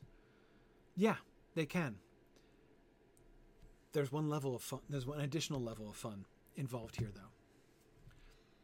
You get to explain it to people, right? I've spent the last 20 years explaining to Peter Jackson fans some of the th- like when they say things to be like oh, you know, that's actually quite different from what Tolkien said. And they're like, oh, really? And then we get to talk about it, right? And that's fun. And that too helps you to learn and helps you to appreciate things better. And there are many people who, uh, you know, come to read the books and learn more about the books. And it's cool and it's awesome. Um, anyway, um, that's, um, that's the way it is. That's the way it is. Well, I don't have too much time for open questions. I know I digressed and did some. Um, but um, anyway, these things, these last things I've been talking about, this is why I choose to be positive and engaged. You don't have to if you don't want to, but this is why I choose to be positive. I'm not going to start hating on things. Um, first, I'm going to I'm to give things a chance. First, I'm going to give things a benefit of the doubt. I'm going to think about things first before I comment on them, like before I start hating them. Um, I mean, I didn't hate Faramir until the actual, I actually saw the movie, right? Any trailer bits about Faramir looked fine. Um, anyway, so we'll see. Um, but, uh, um, and as I say, to me, I, I, it doesn't matter whether it's going to be good or bad. This is our time. This is our time. And we can take these next six months loving and discussing and reveling in Tolkien lore and doing our own critical and creative engagements with Tolkien, and we can have an awesome time doing it. By the way, this is why I hate spoilers. This is why I am not in the business of, not only am I not in the business of seeking insider information to find out, like, oh, like what really happened, what's going on. Um, not only do I not care about that, I, I'm, I'm hostile to it, right? I don't want to know. Don't tell me. I'm fine. I'm, I'm fine receiving primary texts, right? Amazon wants to release more trailers, more images, more fun stuff to talk about. Uh, I'm, I'm happy for that. Um, but when people tell me things like, I can now confirm, I kind of hate the phrase I can now confirm. I can now confirm that like that person in the trailer is definitely Finrod or something. I'm like, okay, fine. Um, but it would be more fun if you didn't tell me. Um, anyway, so that's just my own personal uh, bias when it comes to uh, when it comes to this stuff. Um, uh, anyway, um, hmm, okay, I don't have much time for question. I have to end uh, fairly promptly. Um, let me talk a little bit about what's coming up uh, because I know there's a lot of. Um, uh, I appreciate the discussion that's been having. I've been watching. Um, I've been watching uh, much of the comment um, of, the, of the comments that have been happening. Um, as I said, I apologize for just doing a lot of monologuing uh, in today's session, but I felt like there was a, a, bunch of it's kind of a session zero kind of situation, right? Where I wanted to establish some sort of ground rules and explain what I think are some of the really big issues going on here that we have to be aware of in order for us even to start having a conversation. If we just tried to jump into, you know, let's talk about young Galadriel or let's talk about you know dwarf women or or, or whatever in in the, in the trailer I mean. Um, we'd still be talking at cross purposes right? And I, I, felt it was really important. So I, I thank you for having the patience to bear with me. Uh, and I apologize for not getting to everybody's questions uh, here. Um, but um, but anyway we'll we'll we'll do more. In the future um, there are a few different things that we're going to do. Uh, we're kind of Maggie and I are kind of feeling our way through this. Hopefully, Maggie will be back next time. Um, and uh, there, there's as I, as I mentioned before, there are several things that we want to do. We want to talk with guests. Sometimes there are some other Tolkien people that we would really love to hear from, uh, and to have some conversations about you know their thoughts and views and stuff. You don't have to listen to us all the time. Um, also, we um, we're not necessarily going to do that every session, but you know we'll do that occasionally. Um, there are going to be times when we're going to want to be really kind of rolling up our sleeves and sitting down with some of the materials that have been or are being released. There's still more we can talk about about the trailer, for instance, especially the overall shape of the trailer. I feel like people have been responding to bits and pieces so much. I, I, I hear almost nobody talking about like the story of the trailer, which is to me the most fascinating thing in, in the whole thing um, and what i liked best about it actually what i was most interested in by it at least i, I can say um, but anyhow so we'll, we'll, we'll do some of that. Um, I would love to address some of the specific concerns and things. So a lot of the issues that people have, a lot of the the, the things people are angry about, or the things people are worried about. Um, uh, specific, we're going to talk about elves of color. We'll totally talk about elves of color. Um, and again, I, I'm hoping that no, not hoping. I am planning um, that we will be we will have a conversation about elves of color in which nobody's going to yell at anybody and just call people names in any direction right? That's my plan to talk about elves of color. Um, so these are all the things where I'm, I'm, I'm I am not going to shy away from any of those uh, topics, and so I definitely encourage folks uh, to uh, sort of suggest things. We're going to try to proceed. Um, since there's a lot of people with a lot of different interests, I'm going to try not to just kind of pop around and be extremely chaotic. We'll probably have like distinct issues and themes that we're going to talk about. Um, but what I do want to say is if we're not getting to your question, to your issues, to your questions. Um, be patient. We'll get to it. We have a lot of time. Weekly discussions from now on, um, and uh, uh, and when we do, um, uh, as, as I say, this session was a little bit atypical in the sense of. Uh, it was a little bit atypical uh, in that I'm monologuing a lot more than I normally like to do. Uh, normally, I'll be interacting um, with um, folks in the in the in the chat a lot more. Um, but I wanted to wanted to lay that groundwork, and now we can we can get into details a little bit more. So thank you. Oh, and I of course should start by telling you I can't be here next week. So um, I, I, said um, it's going to be every week except for when I travel. It's one of the reasons why, even though I only thought of the idea of doing this show at all on Saturday. I started it right away this week, a couple days later, because um, I didn't want to wait two weeks. Um, so I wanted to go ahead and have our first session here today, and then we'll continue this discussion in a fortnight because I'm going to be gone. I'm going to be traveling with my family next week, um, but I'll be back on uh, what is it, March 9th, I guess it is. Um, and we should have our first guest on March 9th. That'll be a lot of fun. Uh, and then we will talk about um, uh, we're going to be talking about Gil-galad. That's why he was on my mind here tonight. We're going to be talking about Gil-galad and Gil-galad's parentage uh, and its implications for, you know, sort of thinking about some of these um, second age lore questions uh, as we as we move forward. So thank you very much uh, for joining me, and I hope to see you guys around next week. And, uh, of course, there are other broadcasts and stuff that I'm doing. We'll be talking about uh, the awesome Nature of Middle Earth book tonight. We're uh, gonna t- we're the coming to the end of part two in our discussion through the Nature of Middle Earth. So I hope you'll join us for that. This book is amazing, and I love it. So I hope that you will um, uh, you will join us for that.